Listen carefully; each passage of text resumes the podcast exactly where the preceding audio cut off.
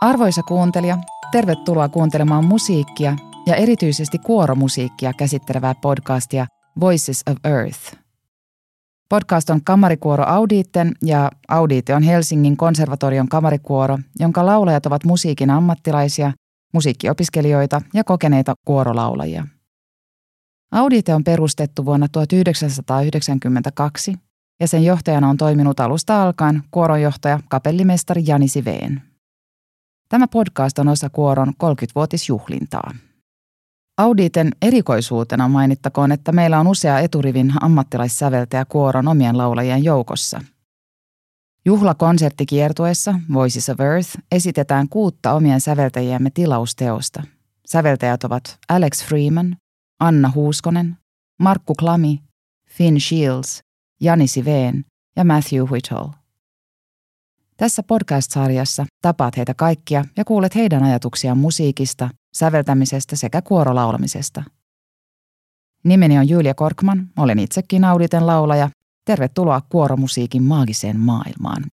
Tänään juttelen kuoron johtajan Jani Siveenin kanssa. Tervetuloa Jani. Kiitos. Perusti Auditen 1992 ja olemme siitä keskustelleet jo vähän niistä alkuajoista ja, ja tämän kuoron eri vaiheista, mutta olisi kiinnostava kuulla sinusta, että miten musiikki tuli sinun elämääsi ihan sieltä varhaislapsuudesta.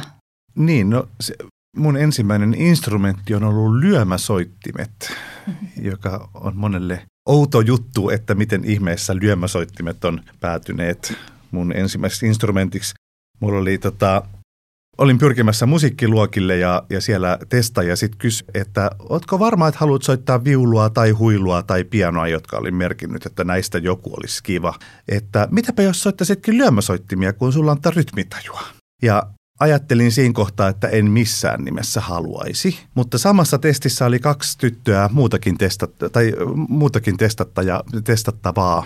Ja kun ne oli vähän mua isompia, niin mä ajattelin, että että en mä kehtaa sanoa, että en halua, koska sitten jos kysytään, että miksi et halua, niin en, mulla ei olisi mitään vastausta, ei mitään perusteluja. Ja näin sitten vastasin, että no okei. Okay. Ja, ja näin mä sitten soitin seitsemän vuotta lyömäsoittimia alkuun. Tietysti tuntui aika, aika tota nihkeeltä. Ei ollut ihan lempisoittimia, mutta sitten kun tuli sylofonit ja marimpat ja muut, niin sittenhän innostus sitä kasvoi.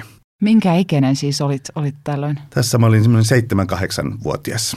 Mutta sitten, sitten pian tämän jälkeen niin, niin tota musiikinopettaja ehdotti vanhemmilleni, että, että poika pitäisi laittaa poikakuoroon.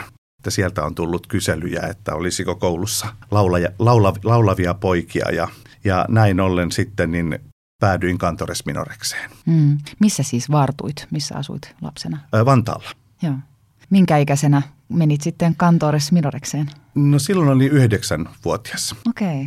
Ja, ja sieltä kyllä tuli ehkä ne niin kuin hienoimmat ensimmäiset muistot, musiikilliset muistot myöskin, että, että semmoinen mulla on jäänyt oikein erityisesti mieleen, että kun ekan kerran laulettiin jouluoratoriota tuomiokirkossa. Lunta oli just sata, sata, satonut maahan ja, ja ja se elämys siitä, että, että orkesteri soittaa ja me laulamme ja sitä upeata Bachin musiikkia, niin, niin se on ehkä semmoinen niin kuin suurin elämys. Ja varmaan yksi semmoinen kipinä myöskin tähän, miksi olen nykyään tällä alalla – ja, ja minkä takia niin, niin kuin nämä orkesterikuoroteokset ovat olleet aina lähellä sydäntä, mm. samoin kuin operat. Että jotenkin se tämä kokonaistaideteos ja, ja tämä, että tehdään, että on kuorot ja solistit ja orkesterit ja kaikki, niin, niin se, on, se teki silloin suuren vaikutuksen.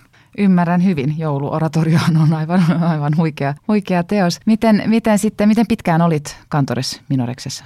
Reilu kymmenen vuotta siellä päädyinkin sitten tota harjoittajan tehtäviin mm. ja vähitellen sitten varajohtajaksikin. Sitä kutsuttiin musiikilliseksi assistentiksi siellä tässä kuoroyhteydessä, mutta sekä professori Heinz Hoffmannin että sitten hänen jälkeensä Christian Hauschildin varajohtajana toimin kuorossa. Ja tämä oli tietysti ihan mielettömän hieno koulu, että tuskinpa olisin päätynyt kuorojohtajaksi, jollen olisi tätä koulua mm. käynyt.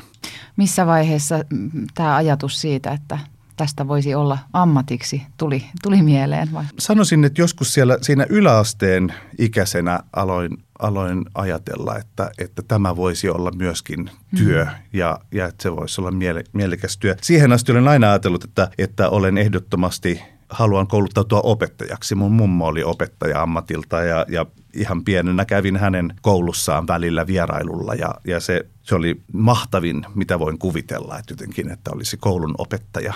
No nythän olet opettajana no myöskin. Nyt käytännössä on yhdistynyt nämä kaksi niin. molemmat. Ja onhan, onhan kuoronjohtajan rooli hyvinkin paljon myös opettamista ja Ihan pedagogiikkaa. ehdottomasti, joo. Kyllä kuoronjohtaja on taiteilija pedagogi. Kyllä. Että se, se pedagoginen puoli siinä on aivan oleellinen ja, ja käytännössä juuri se, miten harjoitetaan sointia ja, ja työskennellään, miten saadaan niin kuin ikään kuin joukot fraseeraamaan niin kuin on tarkoitus ja, ja, ja tekemään musiikkia yhdessä, niin nimenomaan pedagogista työtähän mm. se on se puoli kokonaan. Mainiota, eli tämmöinen ensimmäinen unelma-ammatti ja, ja kutsumus, niin ne, ne ovat nyt ikään kuin, ne, ne ovat yhdistyneet tähän. Kyllä, näin se on. Miten sitten, kun, kun olit ikään kuin hiffannut, että, että tämähän voisi olla, olla tuleva ammatti, niin, niin mitä, mitä sitten oli yläaste ja lukio ja millaisia Joo. aikoja ne oli? No siis sittenhän mä jo 16-vuotiaana itse asiassa perustin Galantekuoron, eli, eli tota, kun olin saanut Kantores Minorissa tehdä harjoittajan töitä, niin, niin siitä heräsi semmoinen ajatus, että olisipa hauska, jos olisi oma kuoro. Ja, ja, ja oli myöskin syntynyt paljon sellaisia ajatuksia, että jos mulla olisi oma kuoro, niin sitten mä tekisinkin näin ja mä kehittäisinkin asioita vielä tällä tavalla enemmän. Ja, ja että siitä oli ikään kuin tullut semmoinen, että sitten sitten se oli käytännössä harrastusta ja työtä jo siinä kohtaa. Mutta Hakunilan seurakunnassa siis sain mahdollisuuden, että siellä oli kanttori Klaus Pennanen, joka otti avosylin vastaan. Ja sitä, sitä kiitän kovasti, koska voisi hajatella, että, että kun Kloppi tule, pyöräilee paikalle ja sanoo, että mä voisin perustaa tänne kuoron, niin aika moni varmasti sanoisi, että ehkä muutaman kymmenen vuoden päästä. tai jos kouluttautuisit ensin, niin ehkä sitten. Mutta, mutta Klaus ottikin mut sinne, sinne tota, tekemään, perustamaan kuoroa ja tekemään sitä työtä ja mahtavaa oli. No millainen se ensimmäinen galante kokoonpano oli? No si- silloin siis pyrki sitten, sitäkin mä ihmettelen, että miten, miten kaikki vanhemmat uskalsivat tuoda lapsensa, että kun lehdessä on kuva 16-vuotiaasta pojan klopista ja että tänne perustetaan kuoro, niin että miten sinne tulikin. Siellä oli reilu 20 lasta heti saman tien siinä, siinä Galantessa. Ja Kantores Minoriksen tyylisesti niin aloitettiin heti kaikenlaiset koulutusryhmät ja erilaiset säveltapailuopetukset ja lauluopetukset ja kaikki, että se, se lähti heti siellä hyvin kunnianhimoisella meiningillä liikkeelle ja, ja Mendelssonin laudat ja puerit ynnä muut oli ensimmäiset ohjelmiston kappaleet, että ei lähdetty lasten lauluista, vaan heti, heti kunnon klassista musiikkia. Täytyy sanoa, että tämäkään ei nyt yllätä varsinaisesti kuorolaisten keskuudessa. Et ole lainkaan tunnettu siitä, että olisit jotenkin laiska tai ei kunnianhimoinen, vaan repertuaari on usein varsin kunnianhimoista, että eikä, eikä niin kuin mennä varmaan päällä välttämättä turhan usein. Mm, Millainen, siis mikä ikähaarukka siinä oli? Ja oliko, tämä oli kuitenkin ihan sekakuoro, oliko? Joo, kyllä, kyllä oli sekä tyttöjä että poikia. Mä sanoisin, että semmoiset seitsemänvuotiaat oli ehkä siinä kohtaa nuorimpia ja olisiko 12-vuotiaat sitten ollut vanhimpia siinä kohtaa. Ja hassua tietysti se, että, että joskus laulajat ihmettelivätkin, että, että ja sä itse olit 16-vuotias, että eikö se tuntunut yhtään hassulta, mutta jotenkin se oli tosi luontevaa, kun oli itse kasvanut sellaisessa ympäristössä poikakuorossa, jossa välillähän mun harjoitustehtävänä siellä oli opettaa vanhempia poikia. Että, että siinä mielessä niin ei se ikä ollut se asia, vaan se, että mitä tehdään. No mitkä oli ne asiat? Täytyy nyt ö, uteliaisuudesta kysyä, että voitko antaa esimerkkejä asioista, joita halusit tehdä eri tavalla kuin Kantores Minoriksessa? No ne oli aika pieniä tavallaan, mutta ikään kuin sen tyyppisiä, että miten, miten ajattelisin, että miten jotakin teoriaopetusta esimerkiksi voisi tehdä ja miten sitä voisi kehittää ja kaikkea tätä. Ja, ja tavallaan mua on aina kiinnostanut myöskin, niin, niin kuin nykyäänkin kuorojohdon opetuksessa, niin, niin, niin on oikeastaan niin kuin nyt on kirjoittamassa kirjasarjaakin. Mua on kiinnostanut kiinnostanut tavallaan monien asioiden tämmöinen pedagoginen kehittäminen. Että esimerkiksi just, että miten johtamista ja johtamistekniikkaa voitaisiin opetella eri tavoin. Tai miten op- opettaa laulamista kuorossa. M- miten siinä olisi semmoinen systemaattinen, johdonmukainen systeemi niin, että, että se palvelisi parhaiten sitä oppimista. Ja, että aina mulla on ehkä ollut tämmöinen niin kuin kiinnostus, että miten mm. asioita voi vielä tehdä eri tavoin ja miten niitä voisi vielä niin kuin omaksua helpommin laulaja.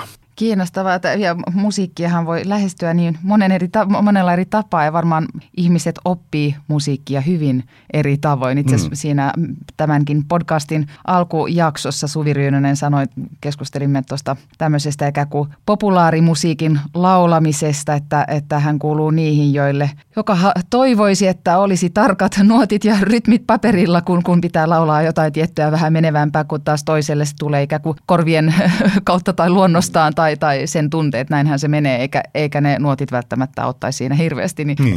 Sehän on yksi, yksi kiehtova piirre musiikin omaksumisessa ja Kyllä. opettamisessa. Kyllä. Joo, ja varmaan ei koskaan päästä semmoiseen niin kuin tai kun ei ole mitään optimaalista ratkaisua, niin, niin oikeastaan niin kuin mitä opiskelijoillekin sanon, että, että kun esimerkiksi käytetään työkaluja soinnin rakentamisessa, niin kannattaa olla vaan todella iso työkalupakki. Eli mahdollisimman paljon erilaisia tapoja niin kuin lähestyä samaa asiaa, niin silloin joku oppii korvan kautta, joku oppii tiedostamalla asiaa paremmin, että aina aina niin kuin, me ihmiset ollaan hirveän erilaisia siinä mielessä, niin sitä opetus niin kuin lähestymistapaa ja työkalua pitää olla myöskin monipuolisesti. No sitten toimit siis 16-vuotiaasta asti Galanten äh, johtajana ja mitä, mitä sitten tapahtui? Niin, sitten, sitten 92 vuonna tosiaan, niin mä olin silloin 21-vuotias, niin silloin, silloin sitten perustettiin, lähdettiin perustamaan Auditea. Mä olin jo aikaisemmin tosiaan niin kuin Vantaan seurakunta yhtymässä ikään kuin suunnittelemassa Vantaan seurakuntien 500-vuotisjuhlia ja, ja sinne tilattavaa Laurentius Operaa ja sitä kautta tutustuin Vantaan seurakuntien musiikkisihteeri Helena Värriin, joka sitten on työskennellyt muun muassa Tapiola Sinfoniatan intendenttinä ja, ja Suomen Sinfonia-orkesterit ryn puheenjohtajana. Et, et, hän Helenallakin on pit, jatkunut pitkälle sitten ura sen jälkeenkin. Ja, ja sitten myöskin Vanda Svenska Församlingen niin kantorin Håkan Wikmaniin tutustuin noina aikoina, joiden kanssa sitten lähdettiin suunnittelemaan sitä, että Vantaan seurakuntiin pitäisi saada edustuskuoro. Ja, ja Auditesta sitten tuli tämä edustuskuoro tästä puheenvuorostasi käy ilmi, miten tärkeää on, että olet siis niin hirveän nuorena tehnyt näitä, näitä ottanut näitä ensimmäisiä isoja askeleita, että miten tärkeää on, että on, on ihmisiä ympärillä, jotka kannustaa nuorta, jolla on tällaista paloa ja intohimoa ja osaamista. Joo, hatun nosto siitä, koska todella niin kuin aikaisemmin sanoin, niin voisi olla hyvin niin kuin toisenkin tyyppinen ajatus ihmisillä, että onko, mm. onko tota, nuorella vielä kapasiteettia ja, ja riittävää taitoa silloin 21-vuotiaana, kun, kun perustit Auditen, niin olit silloin Sibelius Akatemialla opiskelijana. Joo, kyllä. Heti lukion jälkeen pääsin Sibelius Akatemiaan. Ensin olin pari vuotta kirkkomusiikki-aineryhmässä ja sitten siitä jatkoin kuoronjohto-aineryhmään. Ja ne opinnot sitten jatkuivat ja, ja, ja varmaan kuoron johtaminen käytännössä oli, oli varsin suureksi avuksi siinä. Ilman muuta, että, että, että tota työn tekemisen kautta tietenkin paljon oppi, oppi koko ajan. Mutta toki, toki ihan todella tärkeää oli saada oppia myöskin Sibelius Akatemiassa kuoron opettajilta ja myöskin orkesterin johdossa. No miten se ura sitten siitä lähti eteenpäin? Jaa, no sitten se on oikeastaan niin kuin hyvin, hyvin niin kuin nuorena myöskin rupesin jo opettamaan kuoron johtoa. Opetin ensin kursseilla ja sitten Helsingin konservatoriossa ja Metropoliassa ja nyt sitten Sibelius Akatemiassa. Et oikeastaan niin kuin, kun se on ollut koko aika tämän taiteellisen työn rinnalla, on tehnyt työtä kapellimestarina, johtanut operoita, orkesterisäestyksellisiä teoksia ja ja, tota, ja, kun, ja sitten koko ajan, kun tämä kouluttaminen on ollut tässä rinnalla, niin mä oon kokenut sen, että se on ollut todella tärkeää itse asiassa. Että kun jatkuvasti opettaa, niin täytyy aika lailla analysoida sitä, mitä tekee ja mitä ajattelee asioista. Ja sitä kautta, sitä kautta niin tota, oikeastaan niin kuin on ollut mahtavaa, että on ollut mahdollista hmm. pitää tällaista niin kuin suht monipuolista työkenttää. Niin, opettaminenhan on muun muassa omien työtapojen sanallistamista, Kyllä. mistä, mikä niin kuin kirkastaa, että mitä itse asiassa ajattelen tästä asiasta Kyllä, ja siitä kyllä. se on valtavan kiinnostavaa. Joo, ja sitten myöskin, että, että siinä täytyy aika paljon, niin kuin, tai tulee ajatelleeksi myös sitä, että se mitä sanon ja ajattelen, onko se totta Mm. vai, vai onko siinä jotakin vielä, mitä, mitä, mitä tota, täytyisi vähän niin kuin fundeerata uudella tavalla, tai miksi mielestäni joku asia on jollakin tavalla. Joo, no sitten säveltäminen. Missä vaiheessa säveltäminen tuli, tuli mukaan kuvioon? Se oikeastaan lähti siitä, mä ajattelisin, että tämä jouluoratorio-kokemukseni silloin ihan nuorena, niin, niin toi sen, että Galanten joulukonsertteihin halusin saada jotenkin semmoista isompaa kokonaisuutta. E- Elikkä tota, ja sitten lähdin sovittamaan pienelle orkesterille ja lapsikuorolle ikään kuin tekemään sovituksia ja semmoista vastaavanlaista joulukertomusta, niin kuin esimerkiksi jouluoratorio tavallaan on. Että et miten, miten siitä saisi semmoisen jonkunnäköisen kokonaisuuden. Ja, ja tämä sovittaminen ja pien, pienempien laulujen säveltäminen oli oikeastaan se niin kuin ensimmäinen tämmöinen, mitä ihan alun perin lähdin tekemään. Tai mitä kautta lähdin tämmöistä tota, omaa sävellys sävellystä niin kuin herättelemään. Mm. Ja sitten Sibelius Akatemiassa teoriaopintojen yhteydessä, kun tehtiin satsi, satsiasioita, niin sieltä oikeastaan heräs. Osmo Tolonen oli sellainen opettaja, joka herätteli juuri tätä näin, että, että kyllä sä osaat tehdä musiikkia ja tee vaan rohkeasti. Ja, ja, ja sitten antoi siihen justiin oppeja ja, ja työkaluja, että miten, miten sitä voi kehittää. No olet säveltänyt useita oopperoita ja paljon muunlaisia teoksia. Ke- kerro vähän, vähän niistä ehkä mm, sinun omasta mielestäsi ikään kuin, mitkä teokset on ollut sulle henkilökohtaisesti tärkeimpiä tai merkityksellisimpiä? Niin, loppujen lopuksihan mulle ei ihan kauhean paljon ole sävellyksiä, että, että tota, mutta nämä kolme oopperaa nyt on ollut sellaiset, tota, jotenkin ylipäätänsä niin just niin kuin oopperamusiikki se, että on ikään kuin se tämmöinen kokonaistaideteos, että on, on musiikki ja se näytteleminen ja, tai tätä niin kuin draamallinen puoli ja, ja sitten se visuaalinen puoli myöskin, niin se on niin kuin aina tuntunut musta kauhean niin kuin kiinnostavalta. Ja, ja Musta tuntuukin, että oikeastaan kaikki mun akapellateoksetkin niin on oikeastaan niin kuin pianoisoopperoita. Että tavallaan, että jollakin tavalla mä näen musiikin vähän niin kuin, tai koen helposti asiat aika visuaalisina ja semmoisina väriasioina. Ja, ja sitä kautta tavallaan myöskin niin kuin on lähestynyt teoksia. Mutta että esimerkiksi oopperoissakin niin kuin on joku teksti ja joku ikään kuin ajatus, kokonaiskaario itse sen raaman kannalta. Niin, niin sitten se on tuntunut jotenkin kauhean kiehtovalta, että miten se vielä sitten niin kuin se draama ikään kuin herätetään musiikiksi. Mm. Ja olet käyttänyt, tai libretot on ollut tällaisia historiallisia tekstejä. Kerro vähän, miten, miten olet ne valinnut? Ne on oikeastaan syntynyt niin kuin yhteistyössä monesti ohjaaja Ville Saukkosen kanssa, jonka on tehnyt paljon yhteistyötä ja, ja ikään kuin, että et ollaan yhdessä mietitty myöskin, että minkä tyyppinen tematiikka olisi kiinnostavaa viedä oopperaksi. Kerrotko vielä lyhyesti kuuntelijoille, että mitkä nämä kolme oopperaa ovat? Niin ensimmäinen opera on Trojan naiset, Euripiden teksti, johon, johon Tapani Mikkola teki sitten libreton. Sitten toinen oli Abelare Louise, Sellosalin teos Samu Niskasen librettoon. Samu Niskanen oli kirjoittanut siis kuunnelman tähän draamaan ja, ja siitä sitten tehtiin opera. Ja nyt sitten viimeisin oli tosiaan Pyhä Pirgitta-opera Naantalin 575-vuotisjuhliin ja, ja siihen taas sitten Mirva Koivukoski teki libreton. No kun sävellät, niin miten, mi, millainen se prosessi on? Kuuletko sen musiikin ikään kuin sisäisesti ennen kuin alat säveltää vai syntyykö se sitä musiikkia tehdessä? Sävellätkö pianon ääressä vai, vai miten tämä tapahtuu käytännössä? Joo, kun, kun tulee joku aihe tai, tai ikään kuin valikoituu joku teema, josta olen kiinnostunut, niin, niin kyllä mä luulen, että aluksi aina niin, niin ikään kuin annan vaan asioiden niin kuin jotenkin hautua ja, ja ikään kuin, niin kuin lähtee hakemaan sitä, sitä sisältöä siihen sitä kautta, että mitä syntyy intuitiivisesti ikään kuin siitä. Ja, ja sitten oikeastaan, että miten prosessi jatkuu, niin se voi jatkuu hyvin monella eri tapaa. Ja, ja, ja siihen niin kuin liittyykin mulla aina niin kuin hyvin monenlaisia työvaiheita. Että välillä se on kyllä sitä, että pianon ääressä ikään kuin improvisoi ja vähän niin kuin tunnustelee, mit, minkä tyyppisiä ajatuksia ikään kuin se tuo. Ja, ja välillä se on ihan vaan pelkästään, että, että ikään kuin mä pyrin kuuntelemaan, näkemään kuvia – ja sitä kautta ikään kuin miettimään, että mitä, minkä tyyppistä ajatusta sieltä ikään kuin syntyy. Mutta mulle aina ensimmäiseksi on tärkeää se, että ekaksi on joku semmoinen kokonaisajatus, kokonaisrakenne, ikään kuin se konsepti. Mm että mikä tässä nyt on se, se tota, lähestymistapa ikään kuin tällä kertaa tähän teokseen. Minkä tyyppisen niin kuin kokonaiskaaren mä haluan ikään kuin saada aikaan. Ja, ja sitten ikään kuin tästä isommasta kuvasta mennään yhä pienempään.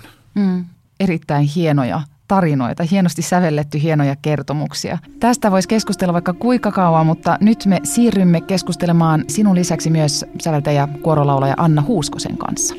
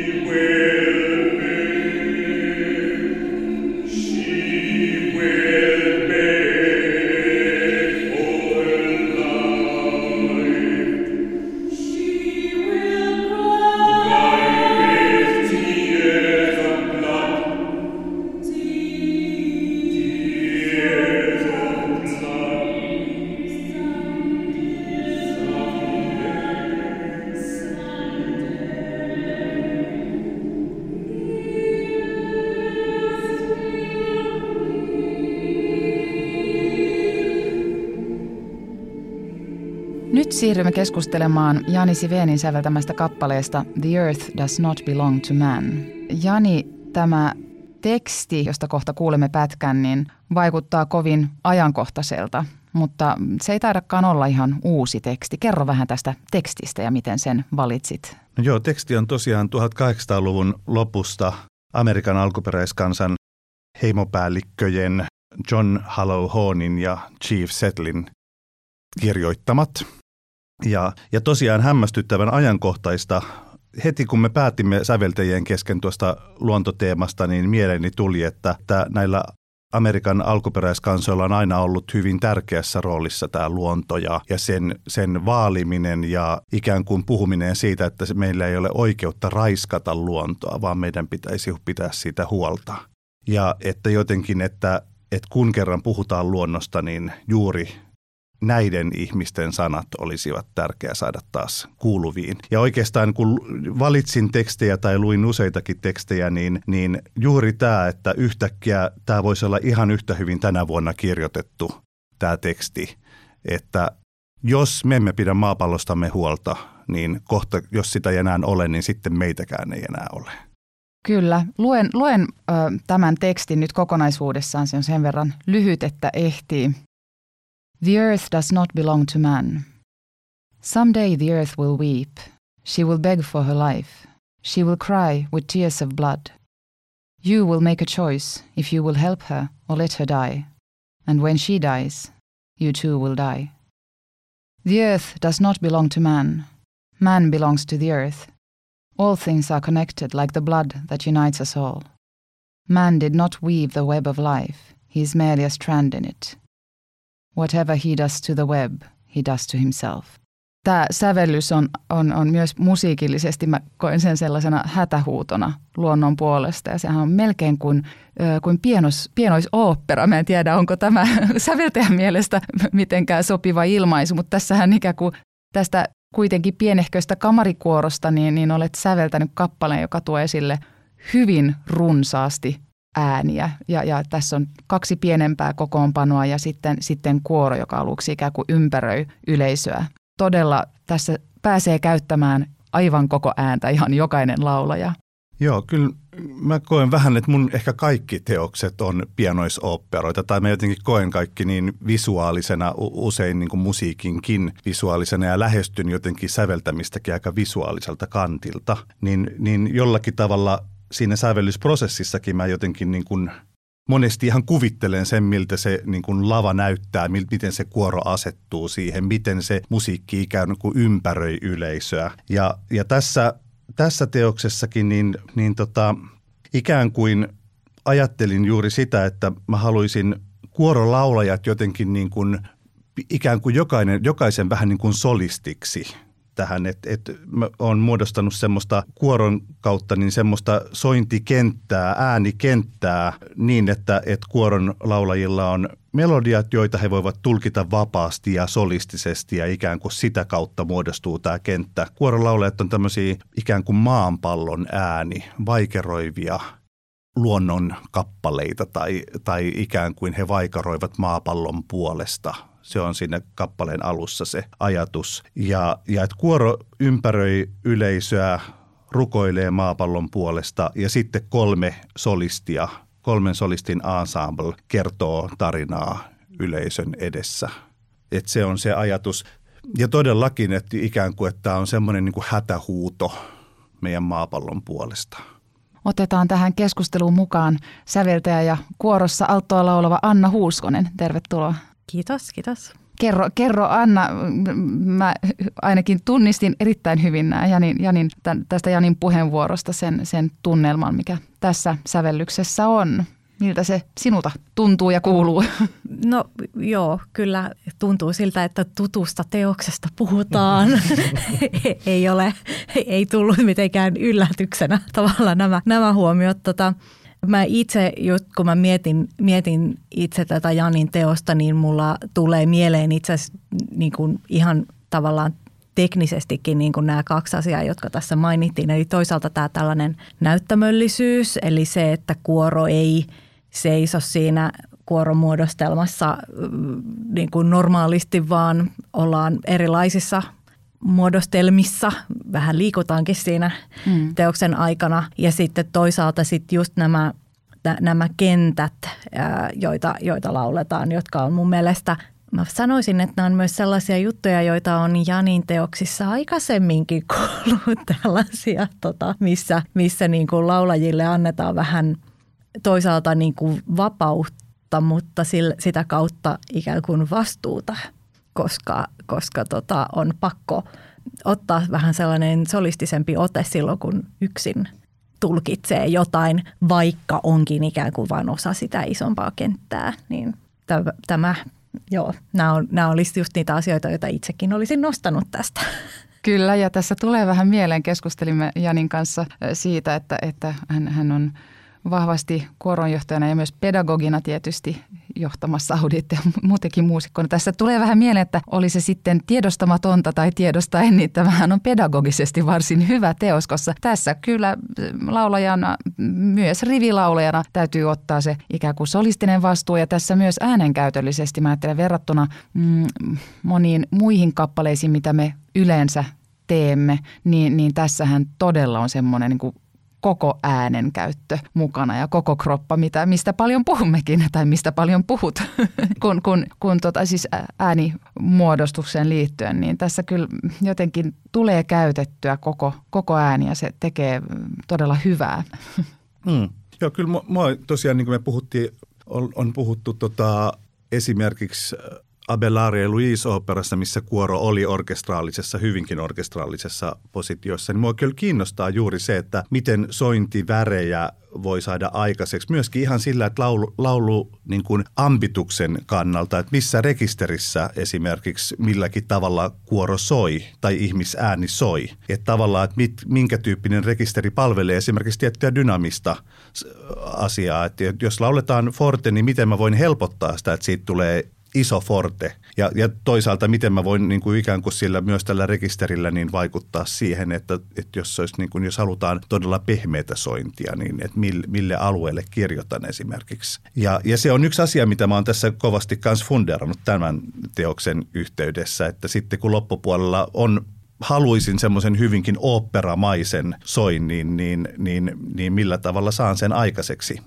meidän laulajistollamme ja, ja toisaalta ylipäätänsä ihmisäänen, niin kuin, mitkä on ne omimmat alueet soittaa ääntä tolla, to, tuolla tavalla.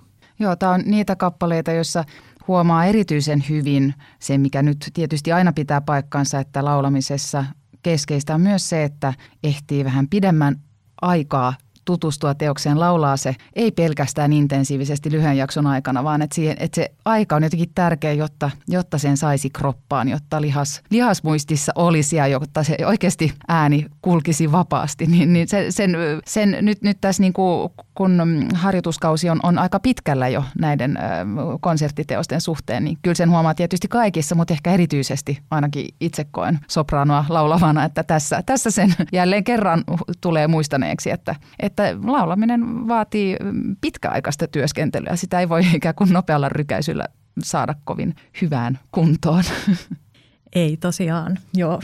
kyllä mä, mä, tota, mä huomaan, huomaan kyllä tässäkin tunnistan, että, että meilläkin niin kuin – Altossa ainakin mun omalle äänialalle sopii aika hyvin niin, että just ne, ne kohdat tässä Janin teoksessa, jotka, jotka täytyy tulla semmoisella – nyt mä heiluttelen käsiä, mikä tosi paljon auttaa kuuntelijoita niin ymmärtämään, että mitä mä tarkoitan täällä. Tota, ähm, Mutta kun haluat, just se, että saadaan semmoinen forte, joka oikeasti soi, niin ne ainakin osuu mun ääni, äänialalle niin kuin just, just siihen niin kuin sweet spottiin niin sanotusti, että, että sieltä, että kyllä se niin kuin, ainakin mä toivon, että se munkin ääni siellä soi ihan hienosti mm.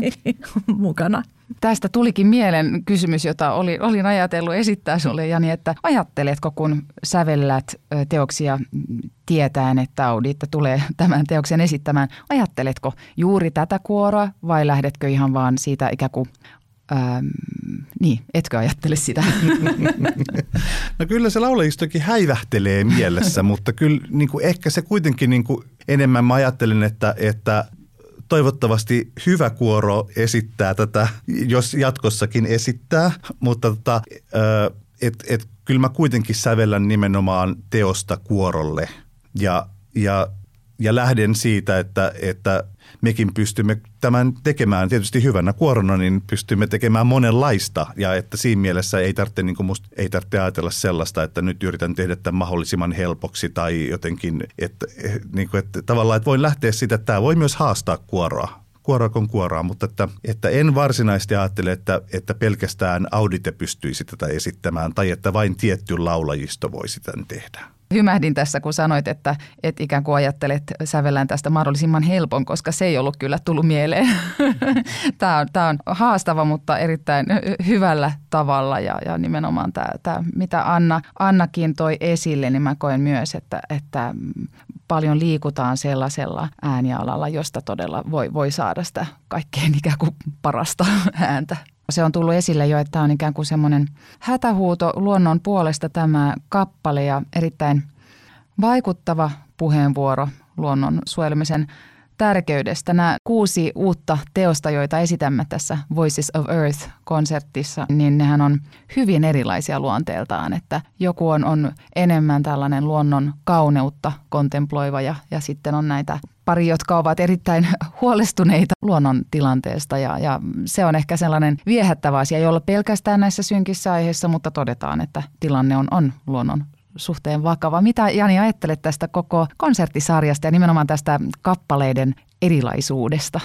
Joo, silloin kun alun perin ruvettiin puhumaan säveltäjien kanssa tästä, tästä konsertista, niin, niin päätettiin, että jokainen voi ottaa ihan minkä tahansa näkökulman liittyen luontoon. Luonto on ainoa kaikkia teoksia yhdistävä asia – ja, ja on ollut musta hauskaa, että tavallaan että tästä niin kuin muodostui kaksi tällaista konserttipuoliskoa, joissa molemmissa puoliskoissa on oikeastaan niin kuin vähän samantyyppisiä teemoja, mutta kaikki ne konsertin puoliskon teoksissa, niin kaikissa on joku hyvin erilainen näkökulma.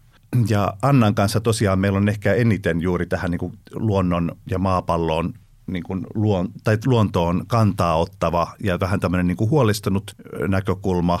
Ja, ja tosiaan niin kuin sitten siellä on hyvin monenlaisia muitakin näkökulmia. Ja mä koen, että tästä Voices of Earth-kokonaisuudesta niin tuli juuri tämän takia tosi hieno kokonaisuus. Että on, on mahtavaa, että tähän kokonaisuuteen liittyy just monenlaisia sävyjä ja monenlaisia karaktäärejä. Ja, ja mä näen, että juuri tällaisena kuuden teoksen kokonaisuutena, niin tämä on niin kuin itse asiassa yksi kokonaisuus, yksi. Kokonaistaideteos.